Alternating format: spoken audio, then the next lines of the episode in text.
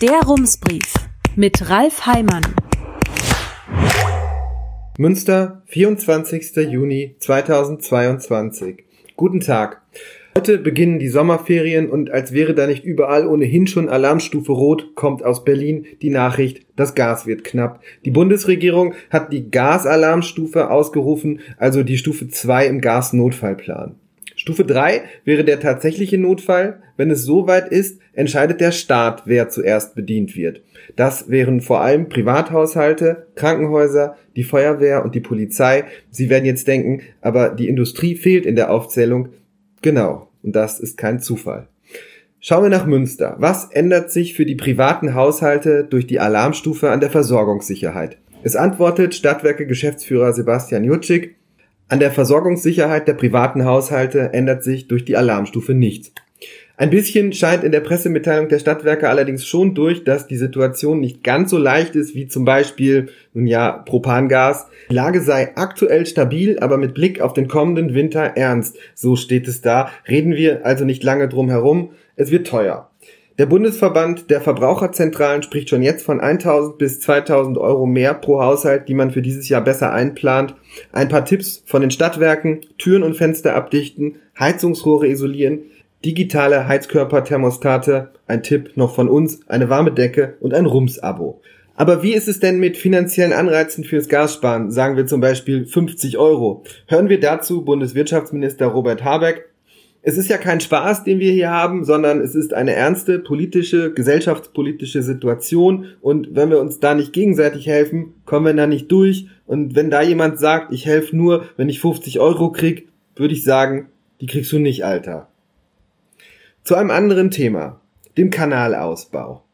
Hinweistafeln am Straßenrand kündigen es schon seit Tagen an. Ab Montag ist ein Teil der Wolbecker Straße gesperrt denn mit den Sommerferien beginnt dort die letzte Etappe eines großen Umbaus. Seit einem Jahr führt eine neue Brücke über den Kanal, allerdings im Moment noch an der falschen Stelle.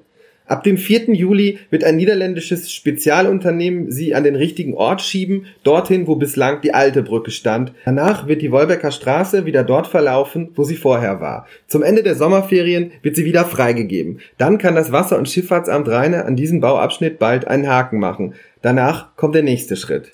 Und mittlerweile erscheint es, als würde es ewig so weitergehen. Als die Pläne für den Kanalausbau vor 17 Jahren zum ersten Mal vorgestellt wurden, hieß es, fünf Jahre würden die Arbeiten dauern. Bis zum Baustart blieb noch eine gefühlte Ewigkeit. Sieben Jahre. Dann sollte es losgehen. Im September 2012 kündigte eine Zeitungsmeldung an, dass die Arbeiten im November beginnen würden. Sie hätten zunächst nur geringfügige Auswirkungen.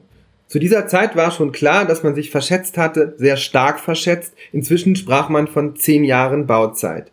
Die Jahreszahlen der Endtermine wurden mit der Zeit immer größer. Vor dreieinhalb Jahren nannte ein Zeitplan das Jahr 2026. Neun Monate später war schon wieder ein Jahr dazugekommen.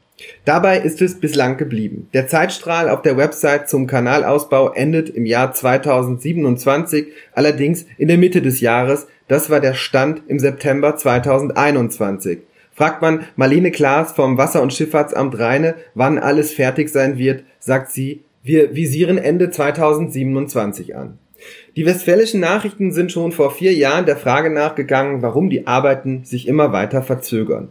Sie fanden vor allem zwei Probleme. Zum einen die geringe Priorität des Projekts. Man konzentriere sich vor allem auf den Ausbau des Nord-Ostsee-Kanals, denn dort, dort gehe es um die Erreichbarkeit des Hamburger Hafens. So erklärte es der CDU-Bundestagsabgeordnete Reinhold Sendger, der damals im Verkehrsausschuss saß. Einen direkten Zusammenhang gibt es allerdings nicht. Für beide Projekte sind unterschiedliche Behörden zuständig.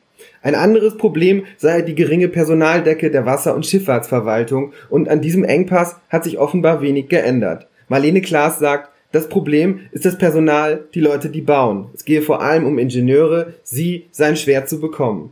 Inzwischen sind noch andere Probleme hinzugekommen, Lieferengpässe, steigende Energiekosten. Es ist nicht unwahrscheinlich, dass der Zeitstrahl auf der Website am Ende noch etwas länger wird. Wenn die Wolbecker Straße zum Schulstart nach den Ferien wieder freigegeben wird, sind drei von acht Brücken fertig.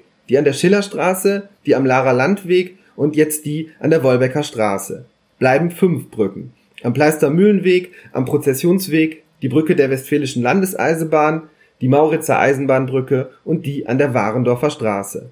So geht es weiter mit den Verzögerungen. Als nächstes sollten die Brücken am Prozessionsweg und am Pleistermühlenweg dran sein, doch da fehle noch die Genehmigung, sagt Marlene Klaas. Das bedeutet, der Starttermin verschiebt sich auf das nächste Jahr, wie auch der Neubau der WLE-Brücke, der noch vor zehn Monaten für den Sommer oder Spätsommer 2022 vorgesehen war. Neuer Termin auch hier 2023.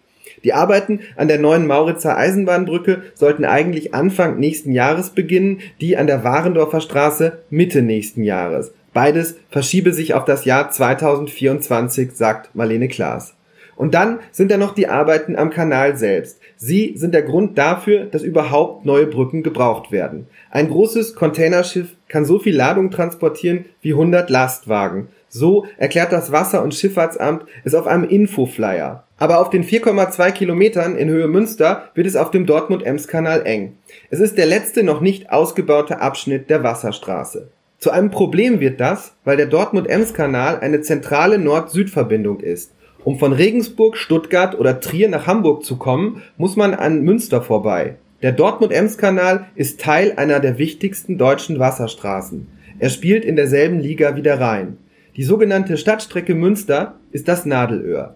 Welche Dimensionen der Kanal auf dieser Strecke bekommen soll, unter den neuen Brücken schon zu erkennen. Mindestens 42 Meter und maximal 77 Meter breit soll er werden und 4 Meter tief. Damit können sehr viel größere Schiffe den Abschnitt passieren. Auf den geraden Strecken wäre das auch jetzt schon möglich. Schwierig wird es in den Kurven. Es ist ein bisschen wie mit dem Bett beim Umzug im Treppenhaus. Größere Schiffe sind nicht nur breiter, sondern auch etwas höher. Bislang mussten die Brücken 4,50 Meter hoch sein, in Zukunft werden es 5,25 Meter sein. Das klingt nicht nach sehr viel, macht die Sache aber sehr knifflig. Denn die Straßen zu den Brücken dürfen nicht viel steiler werden. Deswegen muss der Bogen größer sein, den sie nehmen. Es braucht eine größere Rampe. Aus dem gleichen Grund der notwendigen Höhe sehen die Kanalbrücken auch anders aus als zum Beispiel die Torminbrücke am Aasee. Dort befindet sich das Tragwerk unterhalb der Straße. Wäre das auch am Kanal so, wäre für große Schiffe kein Platz mehr. Ein breiterer Kanal wird nicht nur auf dem Wasser einiges verändern, sondern auch am Ufer. Der Kanal ist das größte Freibad der Stadt, ein Naherholungsgebiet. Aber die Liegewiesen am Rand werden nach dem Ausbau sehr viel kleiner sein. Bäume werden verschwinden, auch Kleingartenanlagen. Man wird es spüren, dass die Schifffahrt mehr Platz in Anspruch nimmt. Der Kanalausbau ist ein großer Eingriff in die Natur. Damit das Kanalwasser nicht einfach abfließt, wird der Boden versiegelt. Das schränkt den Lebensraum von Tieren und Pflanzen ein. Der Flächenverbrauch ist enorm. Und dort, wo am Ufer wenig Platz bleibt, begrenzen zudem Spundwände das Wasser. Otter oder Biber kommen an diesen Stellen nicht an Land. Auch für das Klima ist die Binnenschifffahrt nicht unproblematisch. Bis zum Jahr 2050 soll der Güterverkehr auf dem Wasser um bis zu 50 Prozent zunehmen. Man muss sich nur ein paar Stunden an den Kanal stellen, um zu sehen, dass saubere Kraftstoff- und Motorentechnik hier noch nicht so weit verbreitet ist. Die Bahn ist da schon sehr viel weiter. Hinzu kommt, die Binnenschifffahrt ist ein sehr langsames Transportmittel. Die Schiffe bewegen sich mit einer durchschnittlichen Geschwindigkeit 10 bis 12 Stundenkilometern. Lastwagen schaffen 80. Für den Transport kommen also vor allem Güter in Frage, die nicht schnell verderben. Das letzte Schiff, das den Hafen von Münster verließ, hatte Asche an Bord. In Gelmar wird Mineralöl verladen, bei Agravis Futtermittel, bei Pebuso Asphalt und Beton. Statistiken zeigen, auf dem Dortmund-Ems-Kanal in Münster machen Steine und Erden, Erdöl und Mineralölerzeugnisse, landwirtschaftliche und chemische Erzeugnisse etwa zwei Drittel der transportierten Güter aus. Die Frage ist, wie wird sich das alles in Zukunft entwickeln? Wird man immer noch mehr Dünge und Futtermittel brauchen? Wird immer noch so viel gebaut? Kurz, wie wirkt sich die Klimapolitik auf die Menge der Waren aus, die auf dem Kanal transportiert werden? Wird man die enormen Kapazitäten überhaupt brauchen? Müsste man den Kanalausbau heute planen, würden diese Fragen wahrscheinlich eine größere Rolle spielen als vor knapp 20 Jahren. So geht es nun erst einmal um den Zeitplan. Einer der nächsten großen Schritte ist für das nächste Frühjahr geplant. Dann beginnt zwischen dem Stadthafen 1 und dem Stadthafen 2 der Bau einer neuen Liegestelle. Herzliche Grüße, Ralf Heimann.